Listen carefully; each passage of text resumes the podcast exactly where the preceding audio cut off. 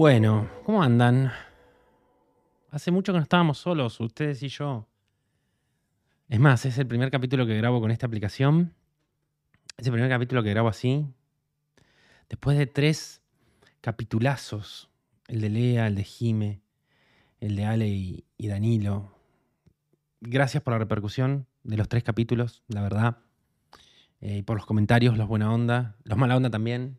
Sé que el de Jime no sonó bien, pero estuvo bueno. Nos hablamos mucho por arriba, es verdad. Tenemos que tomarnos mejor timing con, con Jime, pero anduvo bien.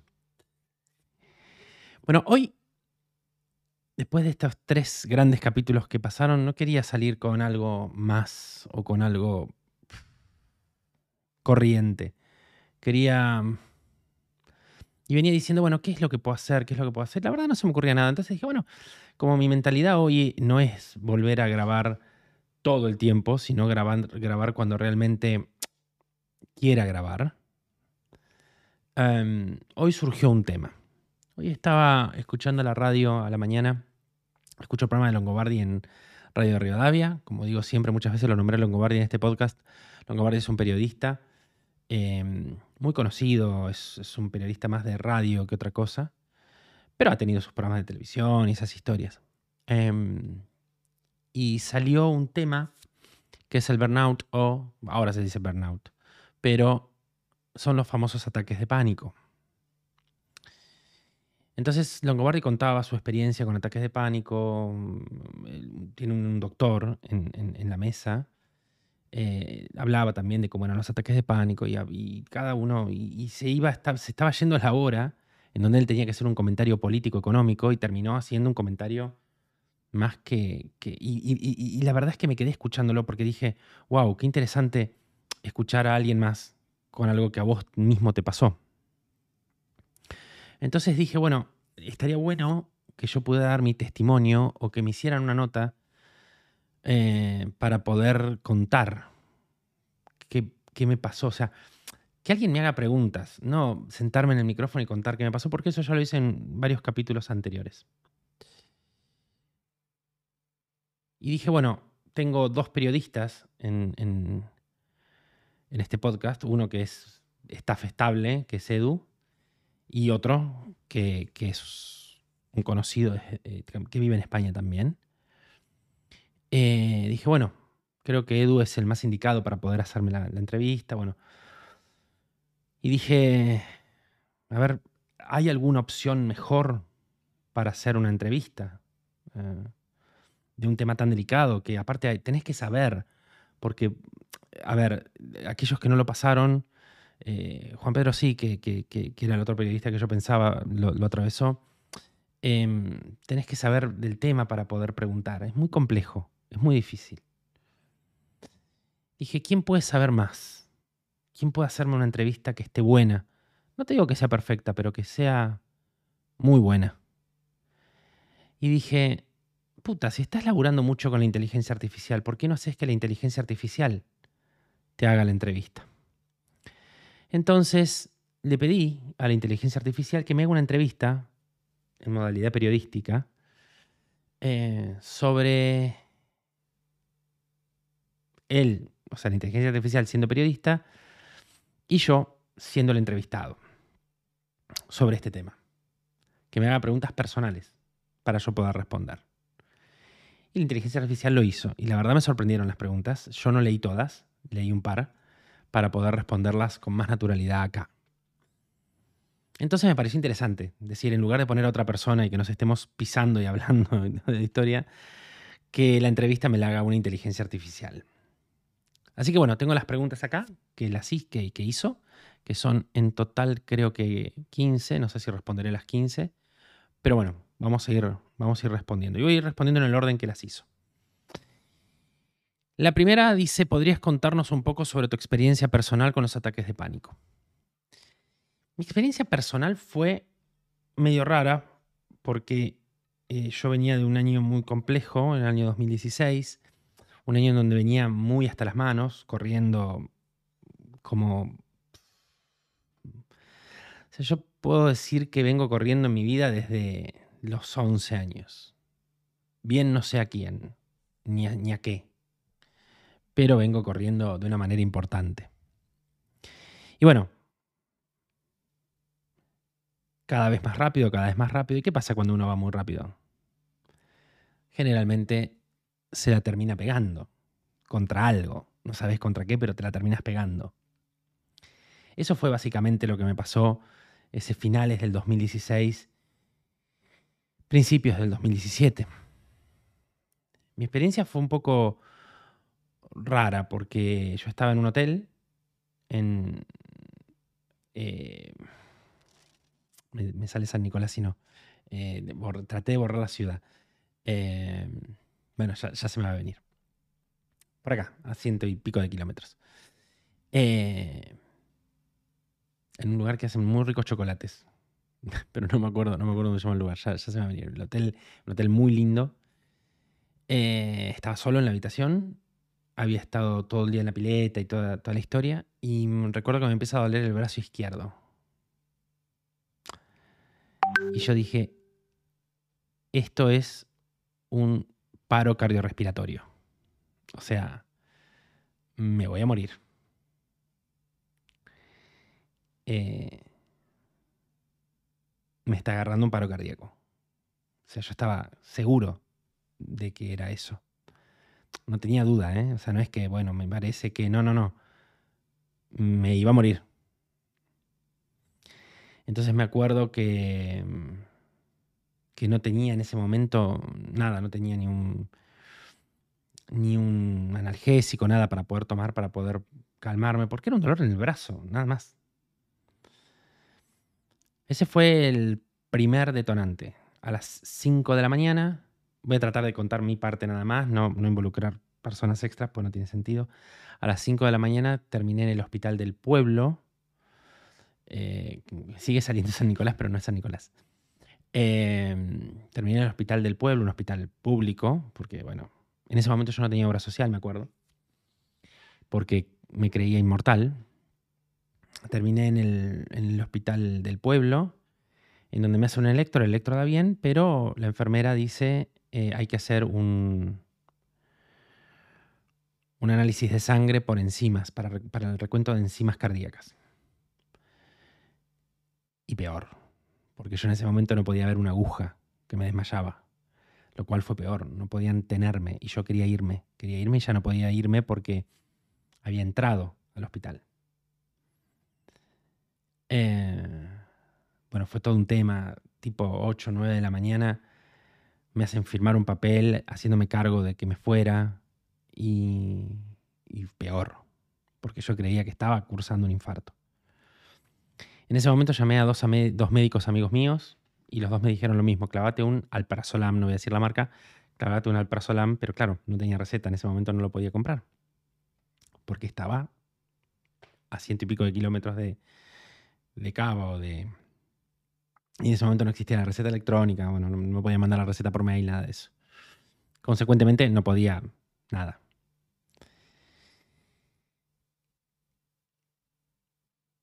Um, esos fueron tres días en donde el peor día fue al día siguiente, en donde este, me acuerdo estaba asumiendo Trump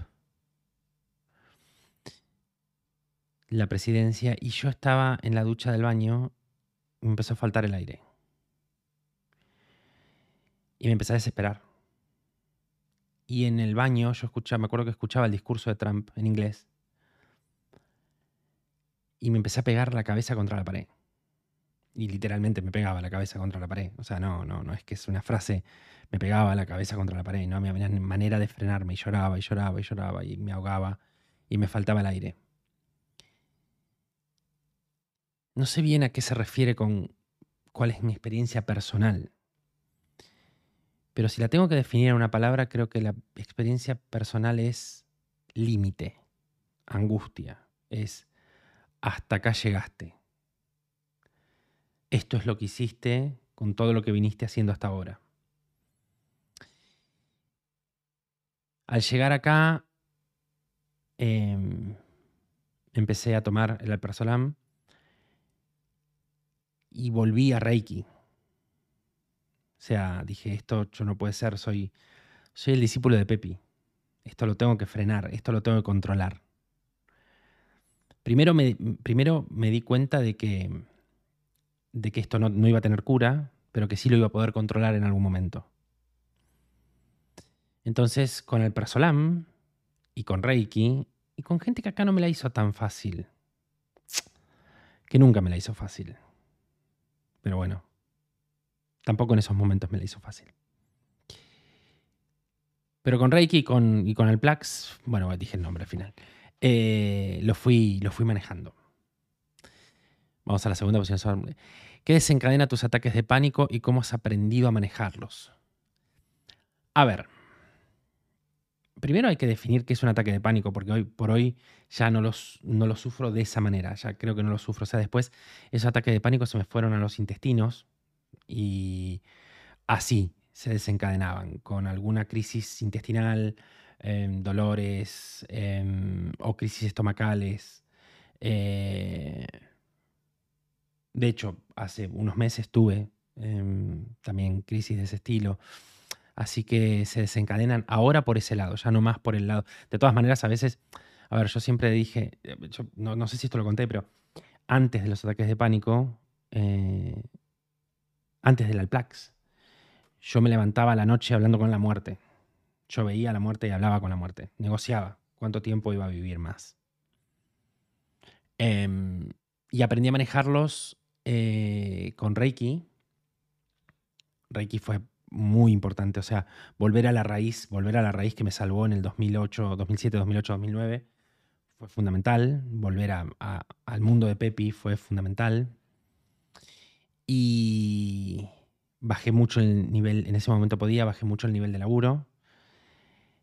Y la famosa frase que yo les digo a todos es la introspección. Es. Por ahí suena medio cliché, pero lo logré controlar soltando lo que hace mal, soltando y dejando ir, que es algo que estoy utilizando también ahora, ¿eh? O sea, yo tengo una frase que todo el mundo me dice, así todo el tiempo, me chupa todo un huevo. Y realmente me chupa todo un huevo. O sea, cuando tengo que soltar, suelto. O sea, no, no, ya no me aferro a nada. Yo antes me aferraba a la gente, a las situaciones, momento, yo no me aferro a nada. Yo sí tengo que soltar, suelto y no me importa nada. De nadie. De absolutamente nadie. ¿eh? De nadie. Y Reiki fue, fue una herramienta súper importante eh, para, para poder más o menos controlarlo. ¿Cuáles son los síntomas físicos y emocionales que experimentas durante un ataque de pánico?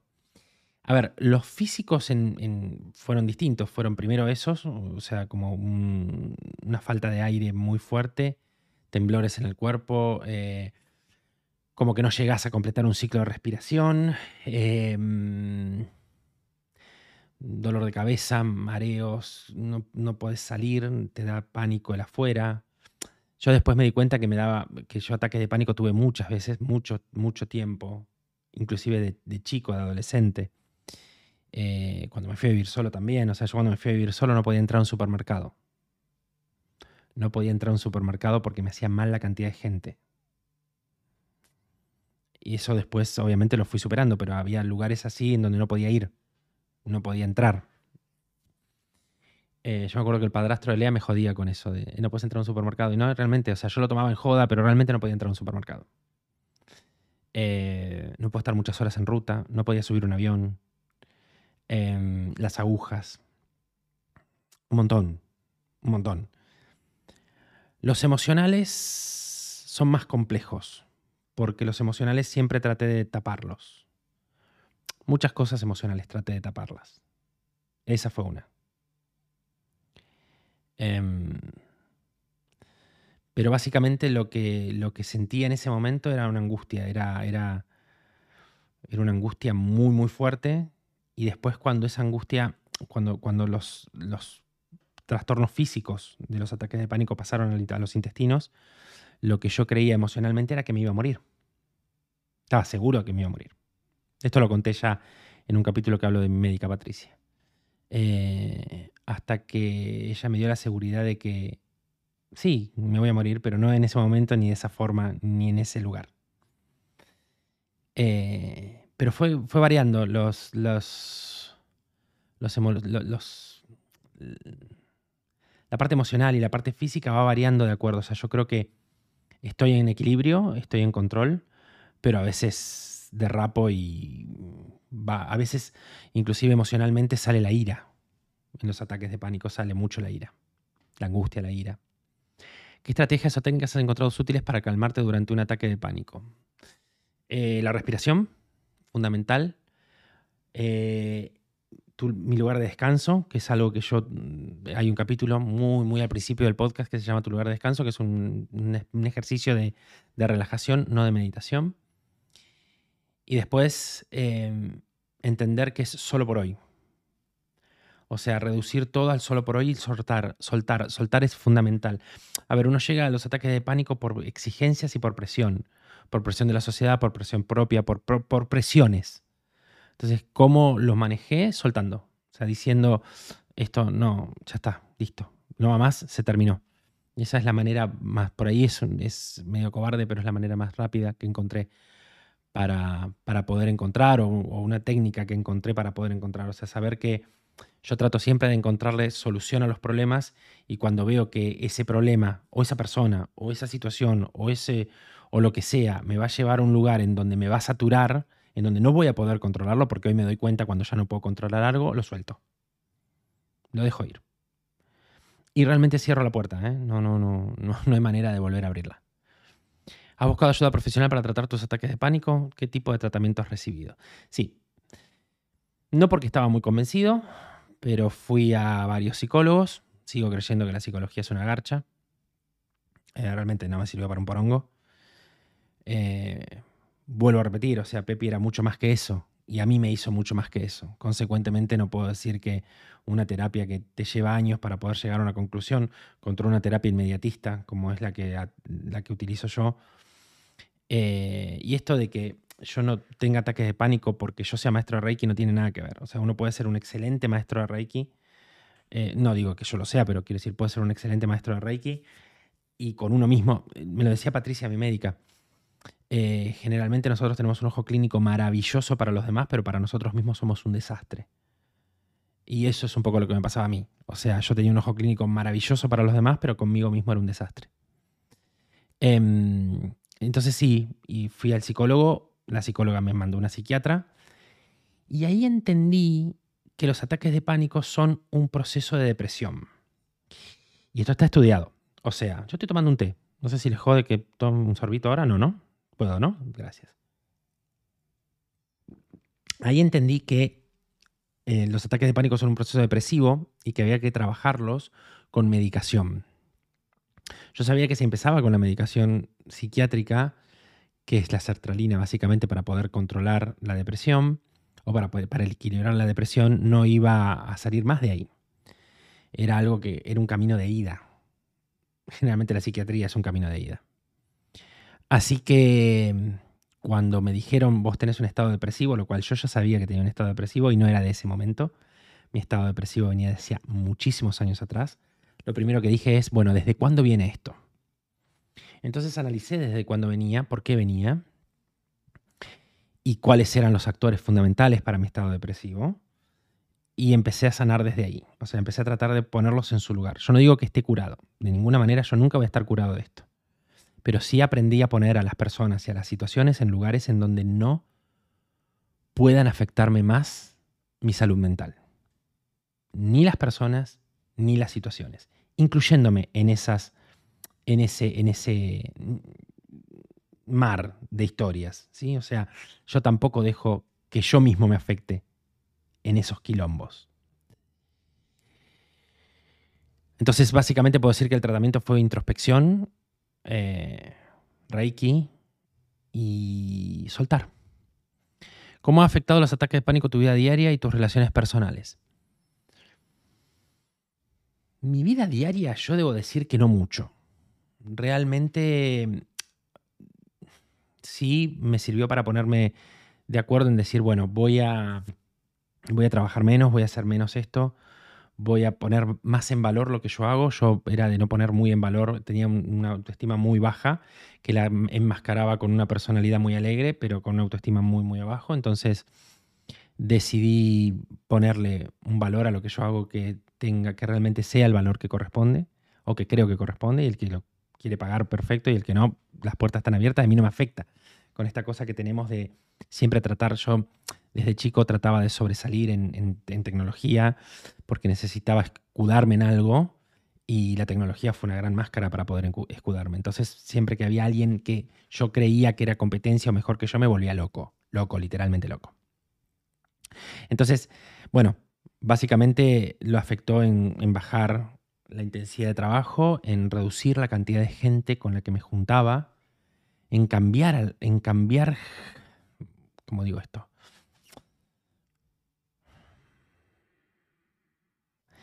en cambiar parte de mi círculo social, en decir, esto no va más, en volver algunas fuentes, algunas cosas, algunas personas que yo había dejado por situaciones pasadas atrás, en aprender a escuchar.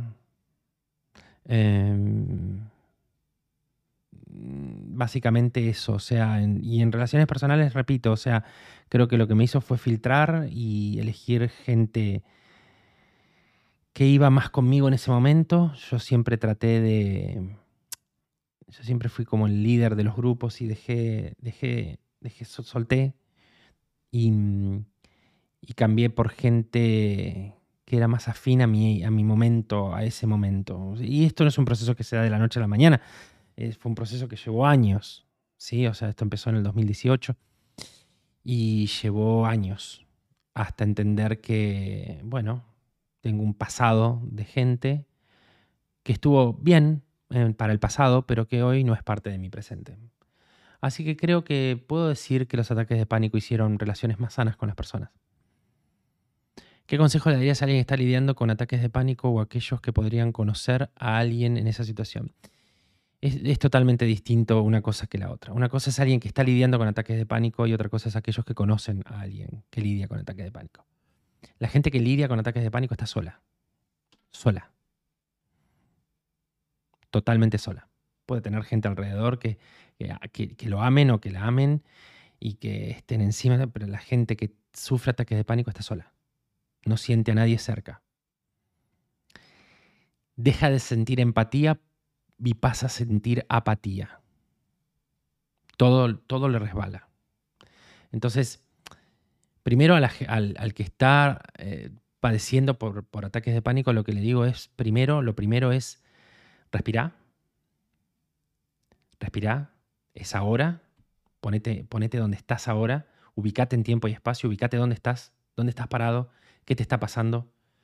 Hacete todos los chequeos médicos para poder sacarte de encima, porque el ataque de pánico lo que te hace creer es que realmente te vas a morir. Entonces, lo primero es andar a una guardia, que te hagan todos los análisis, todos, absolutamente todos los análisis que necesites para quedarte tranquilo. Cuando esos análisis te den los resultados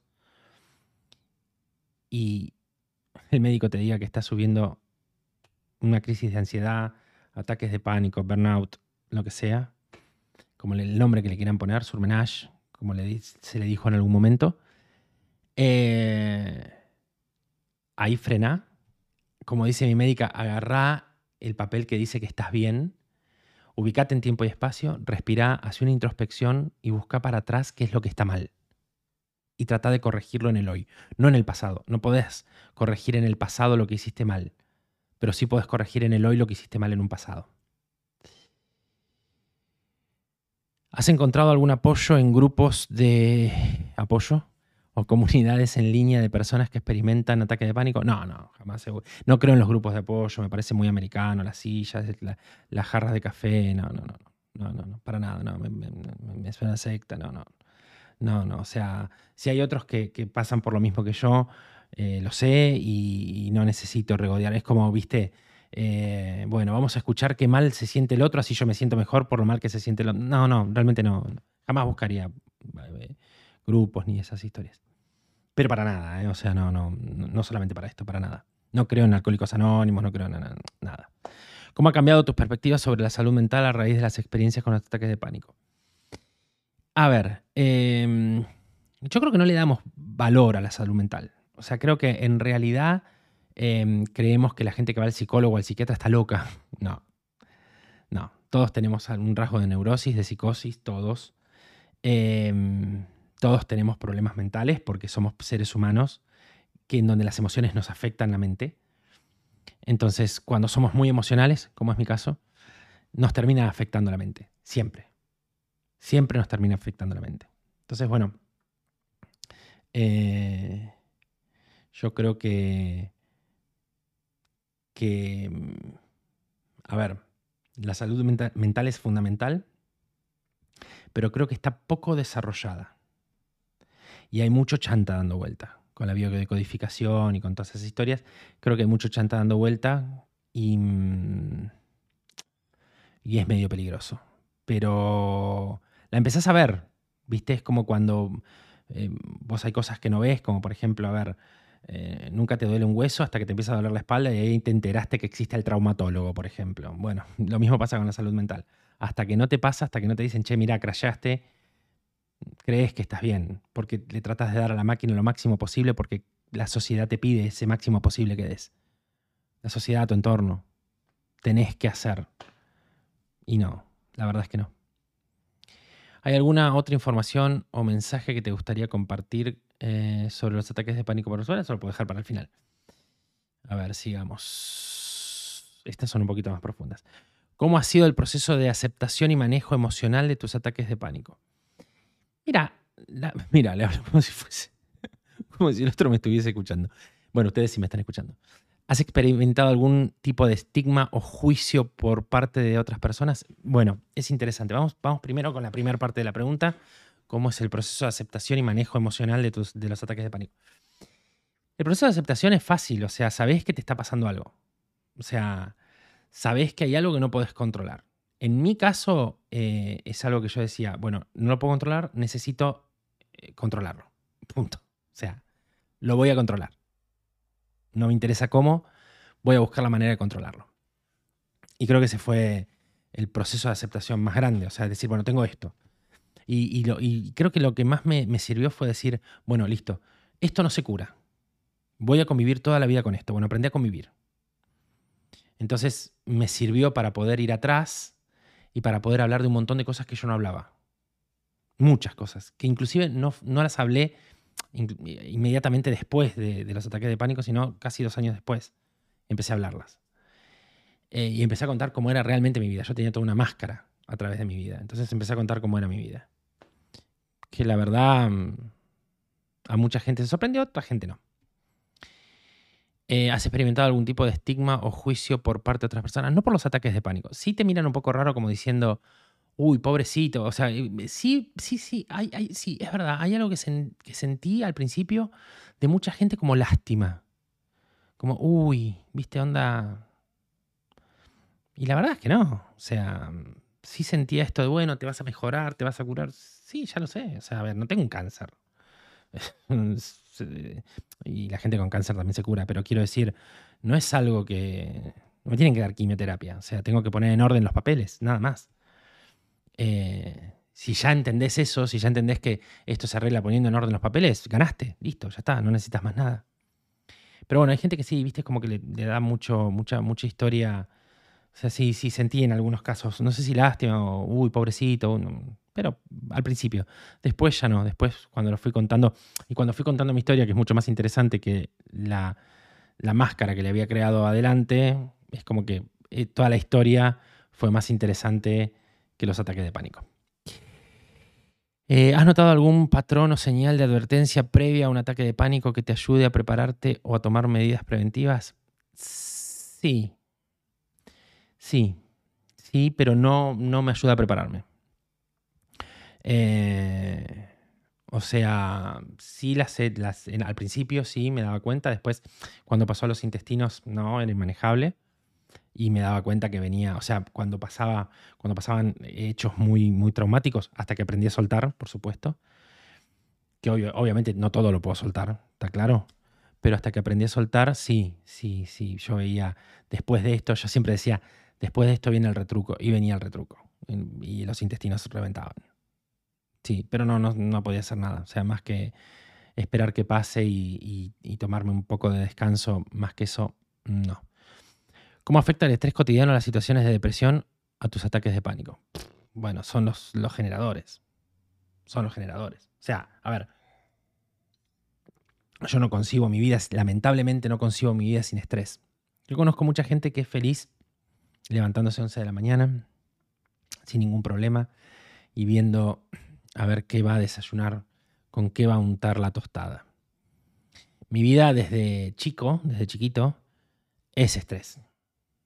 yo, siempre digo, yo me di cuenta que estaba solo una noche de un domingo, eh, sentado en mi cama a los 11 años. Ese, ese momento fue, me di cuenta que estaba solo. Solo. Que toda mi vida iba a tomar decisiones solo. Desde ese momento creo que se empezó, se empezó a generar estrés. Pero el estrés más grande se empezó a generar cuando sos consciente de que tenés responsabilidades. Y eso fue a partir de los 20, 21 años, más o menos, que fue estrés constante, constante. Y que ese estrés también te, impide disfrutar de la vida cotidiana. Por eso se empieza a generar la depresión, porque cuando vos no tenés poder de disfrute, em, nada, empezás a, a, vivir día tras día como si fuese, viste, el día de la marmota. Y todo empieza de vuelta, todo empieza de vuelta y no tenés, no tenés capacidad de disfrute. Entonces yo hoy trato de tomarme los tiempos para poder disfrutar de las pequeñas cosas que me permiten disfrutar. Y si hay algo que estoy haciendo que lo disfrutaba y lo dejé de disfrutar, lo suelto. Sencillo. Pero el estrés em, es el causante de los ataques de pánico. En mi caso, en otros casos puede ser pura y exclusivamente la depresión o la apatía. ¿Has implementado estrategias adicionales para manejar el estrés en tu vida? Qué buena pregunta. Eh, qué buena pregunta, no la había leído, qué buena pregunta. Em, ¿Has implementado estrategias adicionales para manejar el estrés de tu vida? No. Creo que cuando siento demasiada presión, digo, todo se va a acomodar. Creo mucho en el sincronismo, aunque hay gente que se me caga de risa con el sincronismo. Vos que me estás escuchando, sé que te cagas de risa de mi sincronismo, pero el sincronismo funciona, ya sabes. Eh, entonces digo, bueno, cuando veo que ya la presión es mucha de lo que sea, o de las decisiones que tomé, o de lo que sea, digo, bueno, se va a acomodar solo. Y trato de ayudarlo a que se acomode solo. Pero no, no, no tomé, no, no, no, hice ninguna estrategia más. Lo cual debería. Es una buena pregunta, porque me lo hace replantear, ¿eh? O sea, realmente me hace como decir, che, para es una buena pregunta. ¿Sirve la inteligencia artificial? Eh, che, replanteate. Es algo para pensar, ¿eh? O sea, lo, prometo pensar para otro capítulo, porque realmente es, che, pará. ¿Y si cambias algo más fuerte? O sea, yo creo que, creo que, vuelvo a repetir, estamos acá para ser felices, no estamos acá para, para rendir cuentas o para pagarle a la FIP para, no, estamos para ser felices. Si eso no se está cumpliendo, se nos está cortando el reloj. Se nos está cortando el reloj. Em, a mí una vez me explicaron que la vida es como un metro, que en realidad no es un metro, son 80 centímetros. Imagínatelos, yo ya llevo consumido 44 centímetros de esos 80. Bueno, ¿cómo quiero consumir el resto? Pero bueno, ¿es, ¿has implementado estrategias adicionales para manejar el estrés en tu vida? Es muy buena pregunta. Por lo pronto tendría que tratar de dejar el Alplax. ¿En qué medida, ya me preocupa el resto de las, preguntas, pero bueno, vamos. ¿En qué medida crees que la educación y la concientización pública sobre los ataques de pánico son importantes para reducir el estigma y brindar apoyo a las personas que lo experimentan? A ver, está también está buena esta pregunta. A ver, me parece que la educación es importante para cualquier cosa. O sea, yo hoy me encuentro con con una educación mediocre en este país, en el mundo en realidad, pero en este país particularmente, en donde es el problema más importante eran los pañuelos verdes, la educación sexual integral, y me encuentro con chicos de 13, 14 años que no saben lo que es un DIU. Entonces digo, ¿dónde está la educación sexual integral? Consecuentemente, eh, mientras nosotros seguimos con la germinación del poroto, la entrevista me la está haciendo una inteligencia artificial. ¿Eso qué implica? Que ya el rol de periodista no sirve más. O sea, la está haciendo una inteligencia artificial. O sea, el periodismo puede ya, la, facultad de periodismo de La Plata o, no sé, pueden ya cerrar las puertas porque no se necesita más periodistas. Ya tomó la posta una inteligencia artificial que hace preguntas muy buenas por otro lado. Entonces me parece que la educación es importante para todo, no para los ataques de pánico. Me parece que lo más importante para la gente que tiene ataques de pánico, que tiene estos episodios es la contención. Es, bueno, a ver, ¿qué, puedo hacer para que esta persona se sienta mejor? ¿En qué, en qué si es que me importa, si no me importa, me abro y, que esa persona pueda ser libre. Si yo me encontrara con alguien cercano a mí que no me importa eh, y, está con ataques de pánico y yo soy un estorbo para su vida, me abro para que pueda, para que pueda encontrar la solución y ayudarlo desde afuera. Si realmente esa persona me importa, me involucro mucho, y esta es mi manera de ver, me involucro mucho y lo saco adelante como sea. Tampoco voy a insistir mucho en esto porque una, dos, tres, cuatro veces, ya más de cinco es mucho. Eh, pero me parece que la educación es fundamental, pero me parece que también la contención, más que concientización, es la contención, es, qué sé yo, creo que tiene que haber un montón de cosas. Me parece que también em, el uso de, estupefacientes como, la marihuana y esas cosas generan que estos estadios sean cada vez más, más profundos. Entonces, me parece que la educación tiene que ver, tiene que ser más ayornada a hoy y no tanto, como decía, a la germinación del poroto. Y me parece que la concientización en que los chicos y en que la gente, en que la sociedad sea más empática, ¿sí? en que entendamos que no somos una isla, que somos un montón de gente tratando de sobrevivir en un mundo muy cruel. Última pregunta. ¿Has descubierto alguna actividad o enfoque terapéutico específico que te ayude a mantener un equilibrio emocional y reducir la frecuencia o intensidad de tus ataques de pánico? Bueno, yo a ver, yo últimamente no tengo más ataques de pánico eh, porque los, los logré controlar hace, yo podría decir, o sea, están latentes, yo no voy a decir que no, no voy a decir que bueno, no van a volver a aparecer nunca, no, están latentes, pero creo que los logré controlar hace aproximadamente dos años. Eh, creo que el último fue en 2021. Si mal no recuerdo, sí, el último fue en 2021, marzo del 2021. Em, ya 2022 no, y lo que va de 2023, y eso que 2023 me viene cagando a palos en lo, emocional bastante fuerte. Eh, y la verdad es que lo vengo, o sea, si hay algo que yo puedo llegar a decir es, realmente el 2023 me enseñó que estoy controlando esto de una manera muy profesional. Eh, porque realmente eh, con un evento puntual en, donde tuve que soltar a alguien que para mí era muy importante, lo solté y lo solté. Y realmente lo solté. O sea, no... Lo solté. Y ya no me afecta más. Así que creo que eh, el enfoque, la palabra que yo usaría para enfoque es introspección. Y actividad sí. Encontré una actividad hace cuatro años, tres años. ¿Qué es esta? Este micrófono. Ustedes, yo. Por ahí a veces yo siempre digo, no, me agarra la loca a las 3 de la mañana, caso el micrófono y vengo y puteo contra lo que venga y ya está. Eso me hace ser libre. Este micrófono me hace ser libre. El placer por hacer algo me hace ser libre. O sea, yo volví a encontrar la pasión a través de este micrófono, a través de este canal. Y creo que eso me, me, ayuda a decir, bueno, no solamente a mí, sino del otro lado que va a haber un montón de gente, hay un montón de gente escuchando esto. No lo hago por el ego, lo hago porque realmente siento como un tipo de terapia haciendo esto. Después hay otras cosas que hay, o sea, los ataques de pánico trajeron otros problemas. Eh, como la insatisfacción general de un montón de cosas. Bueno, ya ahí se, complica y no, no, voy a entrar hoy en esto, pero eh, e, esta, esta, historia de siempre estar insatisfecho y, tratar de tapar la insatisfacción con cosas materiales. Bueno, eso es más complejo. Eso, eso es, algo, es parte de este, de este universo em, en donde yo me doy cuenta que eh, no puedo parar de gastar, no puedo parar de. Siempre estoy tratando de tapar ciertas cosas con, cosas materiales, pero es más complejo y no es para, no es para este capítulo. Y la última, la última pregunta que se había hecho en la tanda anterior, que era, ¿hay alguna otra información o mensaje que te gustaría compartir con nuestros oyentes sobre los ataques de pánico y cómo superarlos?